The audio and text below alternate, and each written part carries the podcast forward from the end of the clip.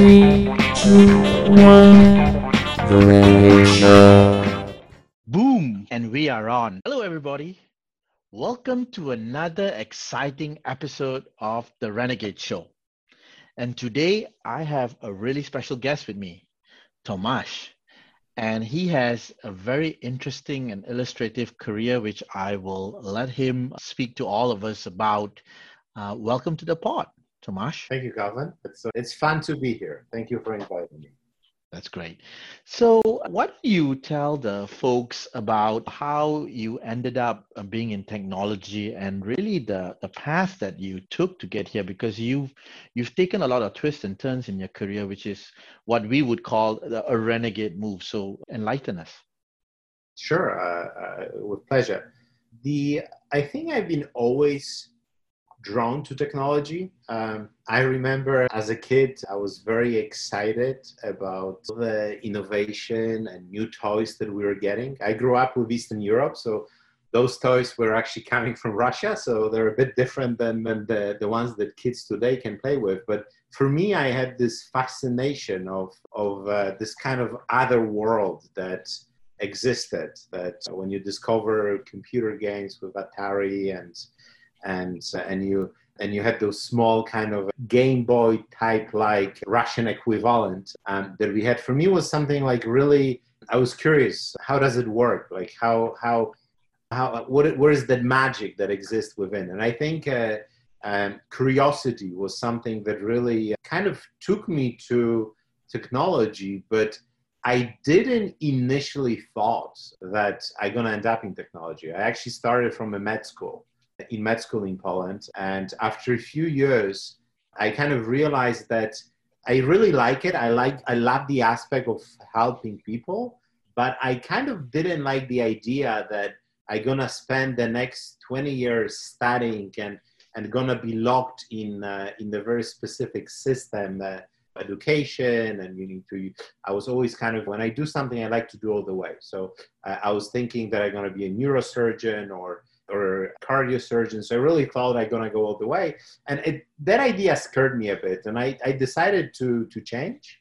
I and I changed, and that's that's kind of what I often do. I I, I took like a total twist. So I went actually in the fashion industry.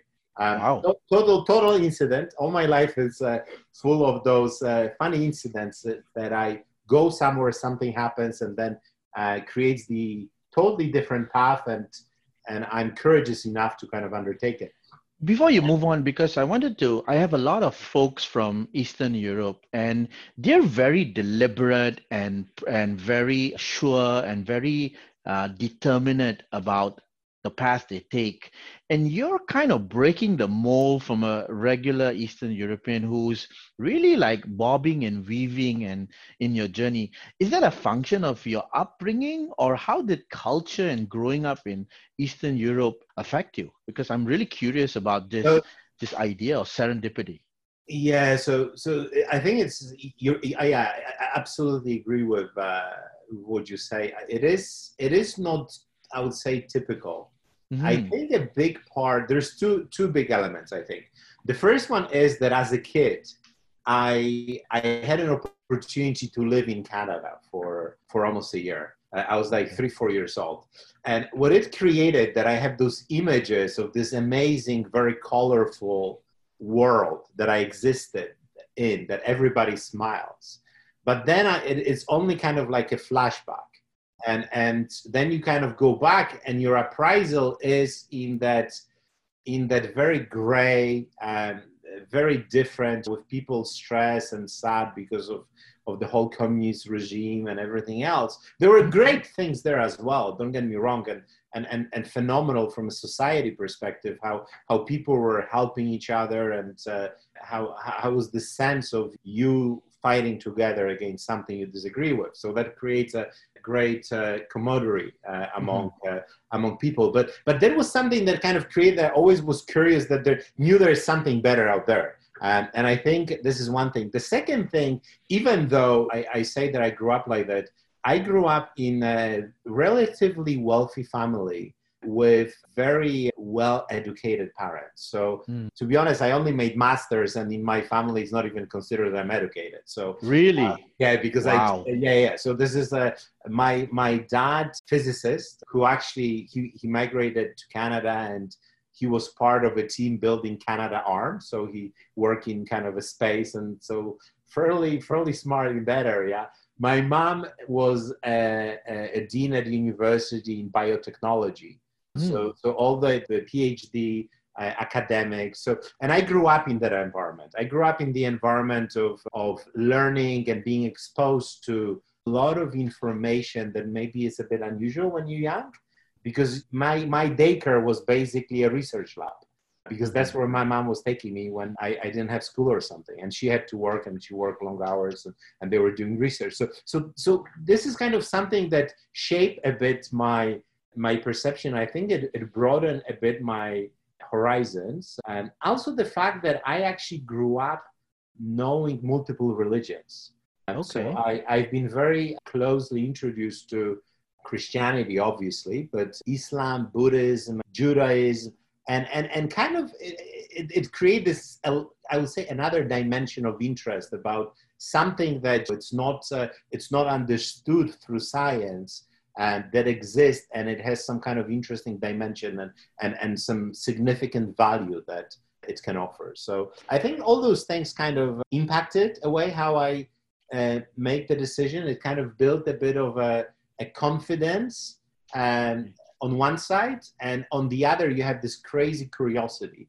That, But it's interesting. It's interesting about the curiosity and the confidence because I would hazard to guess in the environment you were growing up in, you are an anomaly. So when we look at the life of a renegade, and a lot of people want to be a renegade, but they're afraid of not being accepted by society, by community, I, I by never how did you how did you overcome that?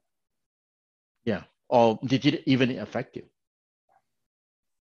I don't think I was paying attention to it. I Wow. So, so, and I think this is because when when I, when I mentioned those three things, so so the first is the the let's say the being having a privilege of being raised in the family that that education, science, or things are important for you. Things are s- simple. You understand how things work, and and that's how they are.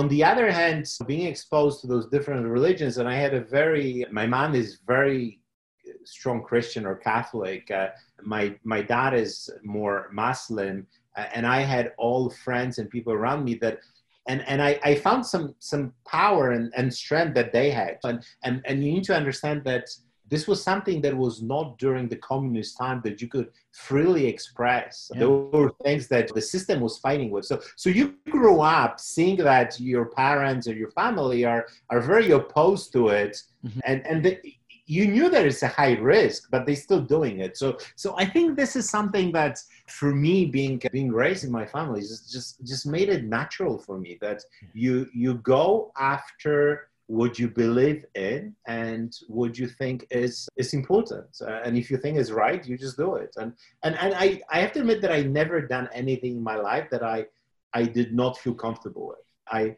I would be the guy that four people or 40 people is gonna start running straight and and I'm like, no, I'm not comfortable. I'm gonna stop and I'm gonna go in the opposite direction. And I, the moment th- those people disappear from my horizon, they disappear from uh, uh, my perception in the sense that I, I, I'm not concerned about what they what they think.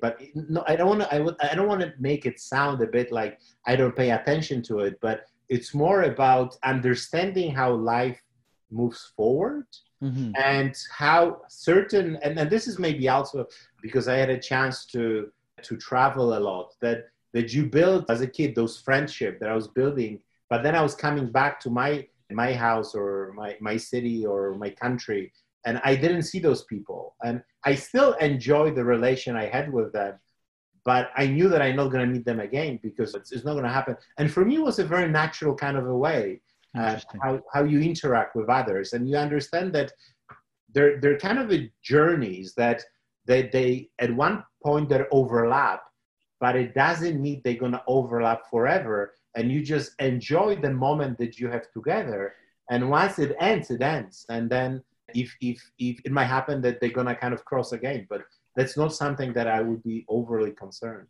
I want to I want to take that experience of you growing up in that rich, diverse of of religion and thought and experience, and I want to juxtapose of what's happening today, because when we look at the world of high technology, especially in Silicon Valley, there's a real amount of signaling that happens about certain founders who come from a certain set of universities that does a certain set of programs that look in a certain way, and a lot of the world about who you invest in and how things get invested is about fitting into a box an ethnographic psychographic or or background box. And you're an experienced senior executive in a, in a well-to-do organization. How does this affect your hiring and and decisions on people and opportunities? Because you're not you've grown up looking at diversity and yet the world today wants to put people in a box and before they can make a decision. How do you reconcile those two things? Well so you see and this is something that i i think that is the beauty of technology because i fully agree with you.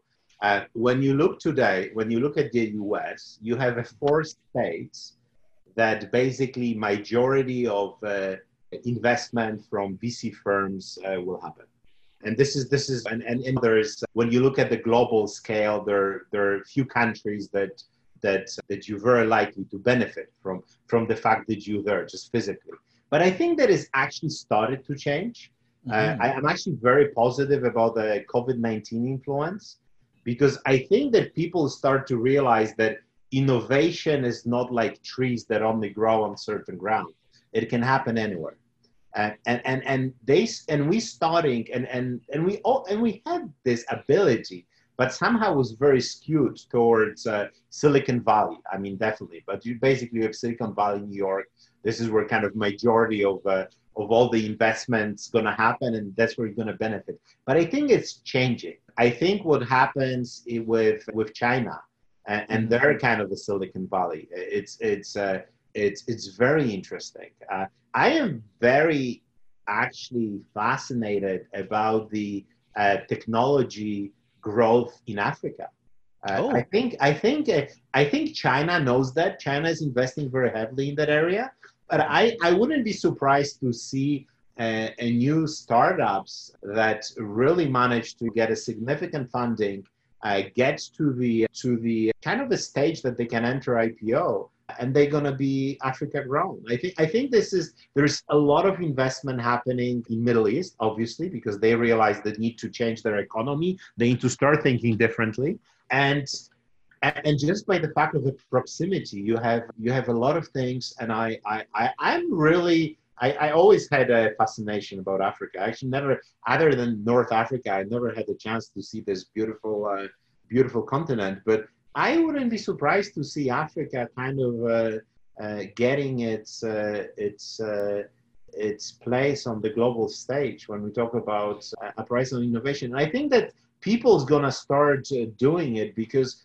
I'm very fascinated, and this is your world. So you tell me because I'm, I'm very curious. You might have a very different point of view on this, but for me, the the whole aspect of uh, venture capitalists is mm-hmm. it's a very interesting one but I think it needs to pivot a bit as well yeah. because it, it's concentrated. And, and because it's so concentrated on the areas, exactly as you mentioned, is actually missing quite a bit. Um, yeah. And, and, and, and, and, and I agree with you. So, from an innovation standpoint, folks like you can have seen the world. You've been, I think, when we, spoke before this, you've actually traveled in Asia, you've been in Africa, you've got a diverse background.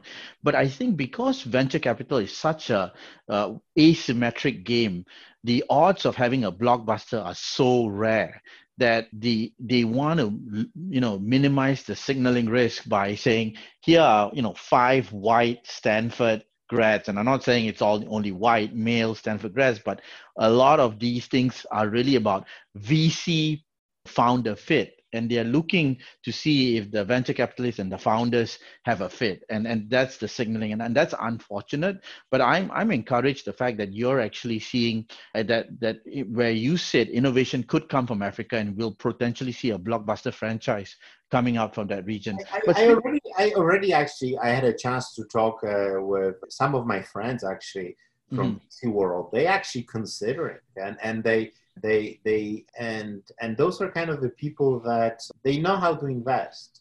So mm-hmm. I when I see that they're interested, and I and I have an opportunity because I'm I'm asked as an advisor sometimes to to help different startups, and I love underdogs. I have made this is another thing. I I, I love putting my money on underdogs and, and there's always kind of, I, I love to be a, on that side because it's really fun to to help somebody that nobody sees its potential, but there is actually something that is brilliant about the, the solution that they have.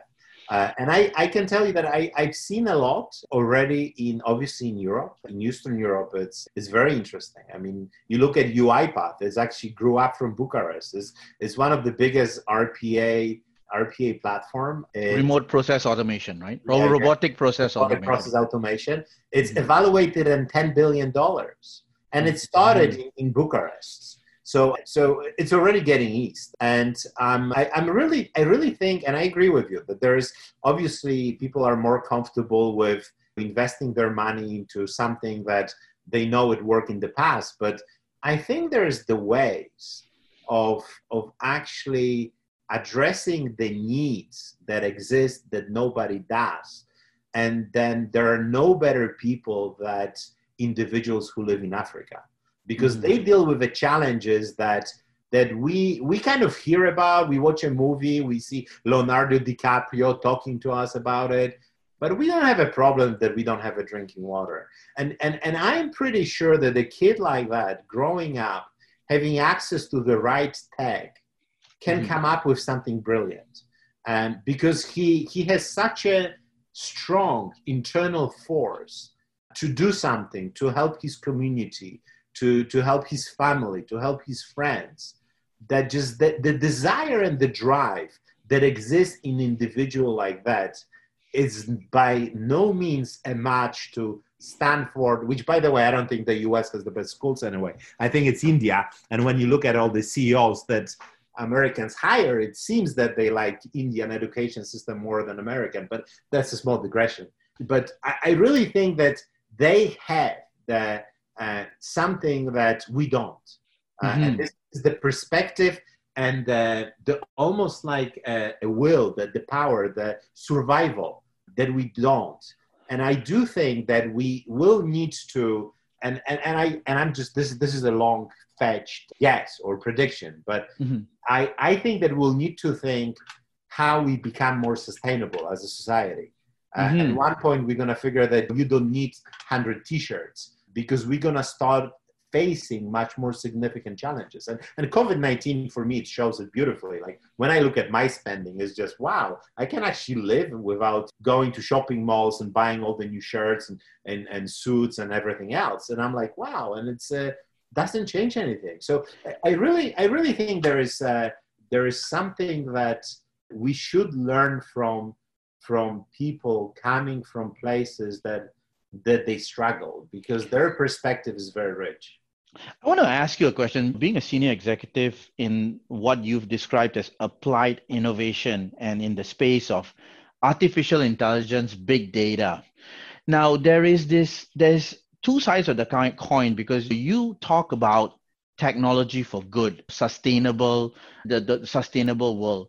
But at the same time you're and i and i'm challenging you on this right? You're part of a group of people that believes in artificial intelligence and big data. And there is a segment of the population who is intrigued about this but fear that these things are going to displace their job. What is your argument right? In terms of these technologies that people are saying going to drive the fourth industrial revolution, will it displace communities of the world?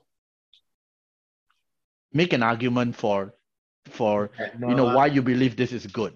Right? It will. Because, it will. It will. And and that's for me is but I think it's it's not the I don't think it's uh, I don't think it's creating the fear of it is the way to go. Because think about it like this: if you ask me in, let's say, beginning of uh, 20th century, uh, when when when the cars were produced, Mhm. and you ask me if the job of a of a guy who is like sitting on the horse and English my second language, I don't know exactly the name of the thing it carries, but The carriage. the carriage. You know, it's if you ask me if that job's gonna be lost, and I would say yes, it will be.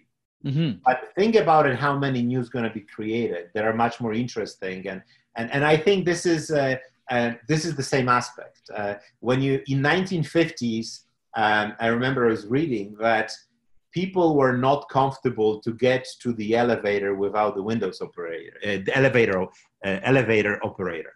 Uh, So basically, you wanted to have somebody that presses button for you because you felt more comfortable. Those jobs went went away, and I think it's the same thing. Is that the aspect of automation is is not about replacing humans. It's about replacing jobs that humans shouldn't be doing. Uh, and I and I really think that that's going to create uh, a bit of a equalizer. So we're not going to be forcing people in in the countries that they struggle and kids to work and produce our shoes because that's going to be technology taking care of things like that. We That gonna- but This- but then but then the argument from some people like Andrew Yang in the US who's really saying AI and robotic process automation will eliminate certain jobs and universal basic income should be the thing that supports people who've been displaced.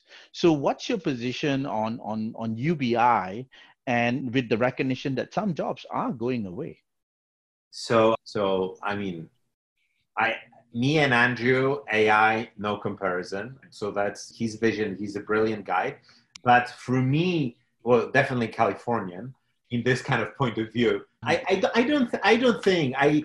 What, where I'm gonna differ with Andrew here is I actually grew up in the concept of economy that had universal income, because Okay. uh, one thing in uh, in communism was that didn't matter if you if you do nothing at work or if you work super hard you're Mhm. gonna get the same salary because there's this concept of socialism eh? which is exactly this concept and it didn't work uh, those countries switched to capitalism i don't think capitalism is the best way to go but i don't think anybody came up with, with a system that is better uh, Mhm. so i don't necessarily think that that this is this is for me a short-sighted vision or statement that it's gonna replace the jobs uh, because there's gonna be other jobs. Mm. When you think about it, you, you you whatever we do in our life, and we we bring some type of automation or advanced technology, it, it creates a new economy Mm. uh, that did not exist. So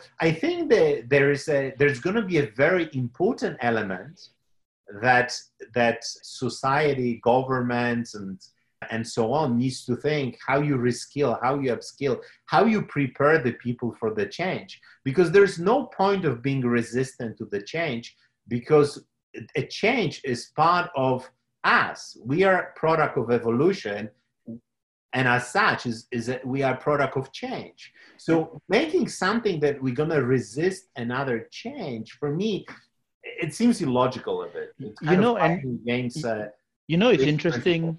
It's interesting what you're saying because you hit the, the, the nail on the head.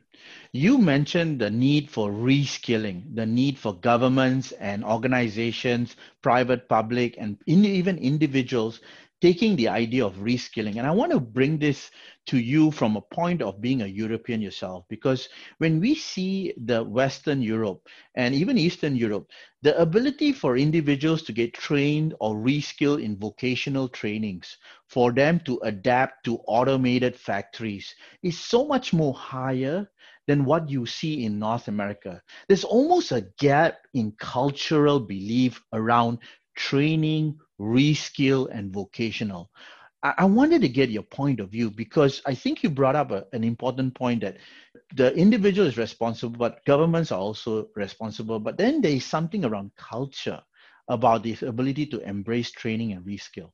yeah i have to admit that i kind of you're right that this is appears more in north america and i Yes. i remember years years back i had a pleasure to be in the bmw factory and Mhm. it was the augmented human and the robot working together. And and for me, I was like, I'm I'm a kid, I'm a geek.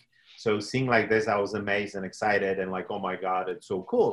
But it was so obvious for the people there. They're like, yeah, it's too heavy. We like it. I don't have a back pain problem because of it. So it was very different. And I think everything goes back to to messaging. And Mhm. and when you kind of mentioned the role of a government, is more about not scaring people but helping people uh, Mhm. and really kind of making a smart decisions. That the beauty of actually the training today is Mhm. that anybody can train and learn anything they want. You you look at Andrew Andrew you mentioned Andrew so Coursera. I mean this is a great example. I mean this is this is the best university out there. Like what do you want to learn?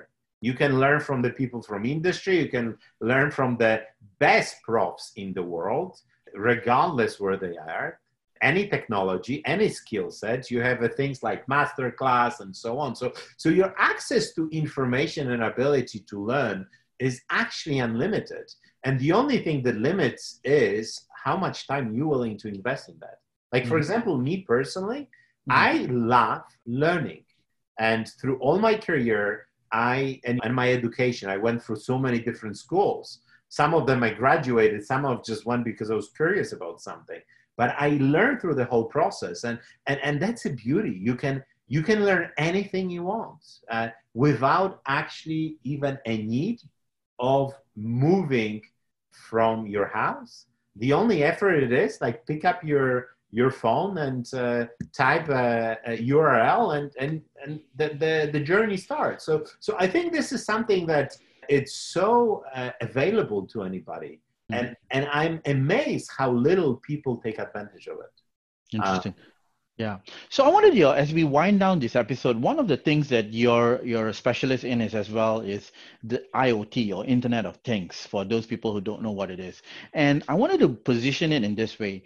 There was this this Gartner hype cycle about the the heighten of expectation and then the trough of disillusionment. It felt like IoT was at its height a couple of years ago and it was supposed to remake the world but now you don't see so much uh, emphasis on IoT, at least in a lot of the startups coming out. What's your perspective and your hope, at least from this piece of technology, as you as you look uh, through the landscape? Well, I, I think a Gartner hyperwave is a bit like a weather prediction. It sometimes works, sometimes doesn't, and and we need to recognize they're brilliant, but those are researchers, so it's not applied uh, and really kind of a, uh, it's a research-based approach. Yeah? So Mhm. uh, it's very helpful. It's it's a great a great research source among others, but we need to be kind of recognize that uh, the, the wave is really right. Uh, and our RPA is one example, IoT is another. The, the other interesting thing, I think, what's happening in the IoT space is that we haven't realized how deeply embedded in everything that we do IoT is. And as such, it's, it's not really a hype anymore. I remember back in the day, and it's we going years, years or decades back, where the big thing about IoT was smart meters that utility companies have, that they, they're able to really understand your consumption and, and they can communicate it through, through the network. And that was a big thing. But when you look at today, Tesla is IoT. When you look at uh, anything that your phone does, it benefits from some kind of IoT functionality. When you have the smart switches in your home, when you have Alexa, this is IoT. So this is actually to to be a devil's advocate. I have to say that actually, surprisingly, Gartner was right. It's just we Mm. haven't realized how how deeply embedded it is in our day-to-day life because everything today is IoT. Like there is no no technology today that will not have some kind of a IoT element. The Will uh, interesting part, yeah, mhm. go ahead. interesting part about it is that it doesn't mean that we matured enough in IoT space. We have uh, fundamental challenges with with number of protocols, with and, and different levels of, of an IoT architecture that uh, that we don't have a really point of view or an agreement with an industry. And so- so this is this is something that it's actually happening.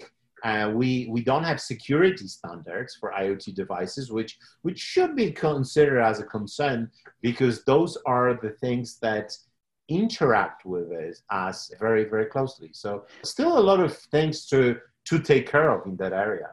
So on the on the topic of IoT, and I want to ask you one one around a technology question and one around political. The technology question would be: Will 5G accelerate the spread of IoT if, when it becomes mainstream? Will uh, devices be more ubiquitous and fast as a as a result of 5G coming to the space? And number two, should the you should Huawei be prevented from having access to 5G technology as what uh, as the campaign that's being used to stop them from deploying this technology across the world? Because it looks like 5G is becoming the holy grail of the technology forefront leaders and there are efforts to prevent certain countries from get or certain corporations from getting access to that. So I wanted to understand both the acceleration of IoT as a result of 5G and your point of view around technology accessibility. Oh, I, don't get me wrong, I love it. Now you really you really want to, uh, to the controversial area. This is the Renegade So, Show. yeah, so let me. I- I'm gonna finish with this Huawei story because I, I have a very uh, interesting. Well, interesting. I have my own perspective on it. Sure. I, I, I hope you're gonna find it interesting. Mhm. Uh, but let's let's start with the first part. 5G. Um, 5G is. I think there is more hype around it. That there is no doubt that's gonna create a change. However, I'm not necessarily a strong believer that the biggest change is going to come with 5G. I have a very strong belief that that the big change will come with increasing computing capabilities and and very likely from the edge, meaning that ability for us to run uh, information much more closely to where the information is actually absorbed or processed. Uh, because at the end of the day, you can have a 5G, but at the end of the day, it, there's physics, the waves, uh, travel, the max speed you can have is the speed of light. So there's always some kind of a limitation. And the longer the distance you're going to make, regardless how fast this highway is, is still you need to be driving that in the car. The second thing that I'm not as convinced is that if if you ask me, and let's say I have a Tesla, and, and let's say Tesla decided that we have a level five autonomous vehicle, would I really believe that I want the whole processing happening through the 5G, or I want to happen at the edge? at my car and that's mm-hmm. that's where i think is that this is something that i i, I don't have a very definitive point of view in the sense that oh no 5g definitely not gonna be that big. But i think there is some other elements that that can actually improve and bring a big change to us. And it might happen at the same time like the 5g but i'm not necessarily seeing that that's to be as significant Is there innovations around the edge, uh, technology, technological innovations that you're observing that could? amazing. It's amazing. It's basically rethinking uh, architecture of, of semiconductor processors to introduce and bring more AI capability on the edge. And, and, and this is just from AI perspective. And that's very You're talking about systems on chip, SoC. That's Yeah. what you're talking so about. this is uh, so this is this is one. Another one is really uh, really when you think about it when you look at the whole uh, processing how how it happened we and this this is what i'm really looking towards for innovation is we we had initial those big big, big machine then we came up with this pc computer and intel chip and and then we kind of tried to improve it all over again. But things change a lot and we're still building on something that was initially built for a very different purpose. You need fans and things like that. Seeing what apple is doing today by switching i don't think the switch is only because they want to control better their suppliers because tim, tim hook he, cook basically he, he made his business he made his name as the best chief operating officer by negotiating deals with vendors across the planet. So i don't think they have a problem managing the vendors. I think they want to have a more influence of how the architecture is changed and they go towards ARM. So this is this is just just just on the side of um, of, a, of a technology. So uh, I, there is amazing uh, number of actually startups that that play in this space. I was actually my one of my chief data scientists sent me recently the the scientific paper, and I'm reading it, but I, I think I'll need another week to really digest it because it's really very very scientific one explaining that uh, how the new architecture should look like. And I'm uh, and, and this is where I'm li- I'm looking more towards the speed of computing than the speed of networks. If I look at the big and significant change in innovation. Now let's go towards Huawei. The political, yeah, yeah political thing. Since you decided to throw me under the bus, yes, yes. Uh, the uh, I will take it. I will. I will take it. so I personally think that uh, the whole Huawei it's a very very superpower type of uh, challenge that is occurring at the moment. Mm-hmm. I think that the China has absolutely outperformed the world in the area of uh, artificial intelligence and the and, and and we can we can use number of examples of during covid-19 their uh, chain restaurant chains came up with fully robotic restaurants. And and it's almost start, starting to be sci-fi. And i remember me visiting china every time i go i'm amazed how how fast they evolve. And and how how every time i go i have a misconception about where they at. Uh, and i think what is happening is that uh, nobody actually realized that. And and there is no other western kind of a competitor that can match what what Huawei did in 5G and I think that created a bit of a panic. And, and that panic escalated, and the, the five, uh, five uh, countries that are connected uh, in terms of uh, their intelligence systems, uh, so basically Australia, UK, Canada, US, they, New Zealand, they, uh, they kind of took a stance that there is a security issue there. Yes. I, I and I to be honest, I, I don't want to go into that because there's so many better people than me to address this issue but this kind of a security i can put next to the transformer or some other tool that i have here on the or on the network and and i can be able to skew some signals and and influence it so i'm, I'm not really i'm not really convinced i would say for by that argument i think it's mm-hmm. more of a of a of a challenge of how how the Western world is dealing with such a rapid appraisal of, of China in terms of the technology, in such an advanced technology. I think world was very comfortable with China being a producer.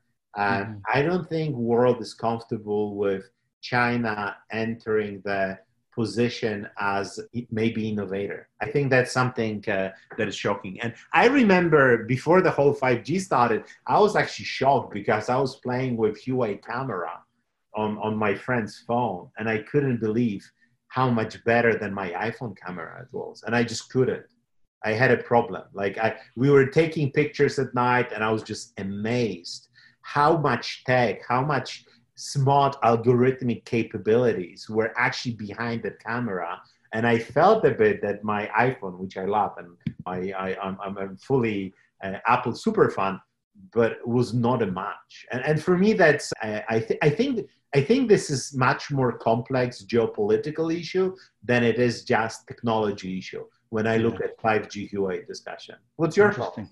I, I agree. I think I think it's a geopolitical issue, and I also believe that it's all about sovereignty, right? And at the end of the day, if this is going to be a game changer, some countries will still, it's basically, in my position, the last dying grip, grips of the old economies trying to hold on to power.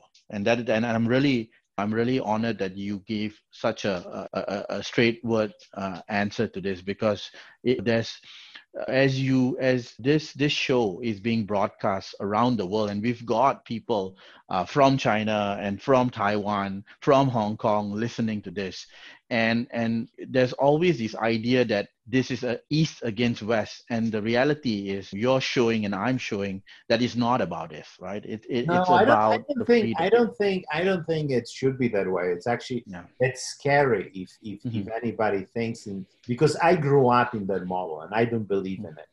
Yeah. Because at the end, I wanted to come to the West, and I think Mhm. uh, don't get me wrong. I don't think I, I'm I, I- by no means I'm saying that I don't have challenges with certain things that occur in China because obviously I do because I, I grew up in the system that I was oppressed and right. and and I'm I, this is but but I also recognize that there is a shift of power and and again bringing COVID nineteen because it's hard not to because we all locked down uh, is when you look what we did when you look at normally in I would call pre COVID nineteen world anything that was happening the whole world would be looking towards US how do we deal with it hmm with COVID-19, China it started there, but they they introduced very aggressive approach, but it happened to be effective. Something you couldn't do in Western world, but it was effective, and and we all kind of copied it across, with exception of Sweden, but pretty much everybody did. And Mhm. and for me is the first example that is the first time in the world history that actually world looked towards China as opposed to US how to deal with a problem. Was that the right way or not? The, the history will show. But it is, a, I think, a significant event that was triggered uh, that changed a bit of a nature that what nature of the world that we used to uh, live in and we used to kind of operate in. Yeah, and I think this this idea of one belt, one road vision that uh, President Xi is uh, advocating, right, is driving the rest of the world, which is non-West, to to start embracing that innovation can come from the East. That technology doesn't have to be the new Cold War; it can be a unifying factor. And Well, so, the, the fact that they they China is investing so have, heavily in Africa, it kind Mm-hmm. of brings back to our point that there is a big chance of innovation coming from Africa. you're absolutely right. They have a big backer. Uh, Mhm. When you look at the new Silk Road plan, well, which is more kind of addressing the Europe, but there is a leg of it that is really um, is really a focus of enabling uh, Africa.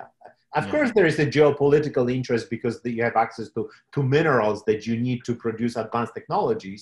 And Mhm. Africa is very rich in those minerals because there's Mhm. always oil, minerals, or something. And we, we th- this is from geopolitical perspective. We always need to look like that. But but then something good can come uh, out of it, and I I truly hope it will. Tomasz, it's been a fascinating conversation. Thank you for being so straightforward and, and candid with your answers. As we wrap up, what's your hope for a young technologist listening to this podcast in an emerging part of the world? What's your hope for them and what's your wish to these rene- renegades? The only limitations that are out there is the one that you put on yourself. So that's the first thing. The world today is it's a very different world that existed when when kind of you and me were were starting. The whole aspect of uh, social media, internet, ability to, to to have access to the best education for free, ability to present and build something anywhere in the world, make it relevant for anybody in the world is amazing. So you anybody basically can learn anything. The the market becomes the whole planet and the only limitation is how much you really want to achieve it because if you do you don't have any limitation market is available uh, skills are available and opportunities are there. So i think it's it's amazing actually time to to live in. And for any technologist learn coding like like another language uh, and really start playing with tech and building things pitch idea experiment. Don't be afraid to fail but learn from every failure that you make. And i can assure you that you're going to be very successful and maybe you're going to be the next Zuckerberg or or rather that's kind of created for us technology that now we think we cannot live without so uh, you have a chance to influence uh, life of every individual on the planet Well said. And with that, it's a wrap. Thank you, Tomasz. Pleasure. Thank you so much. Bye bye.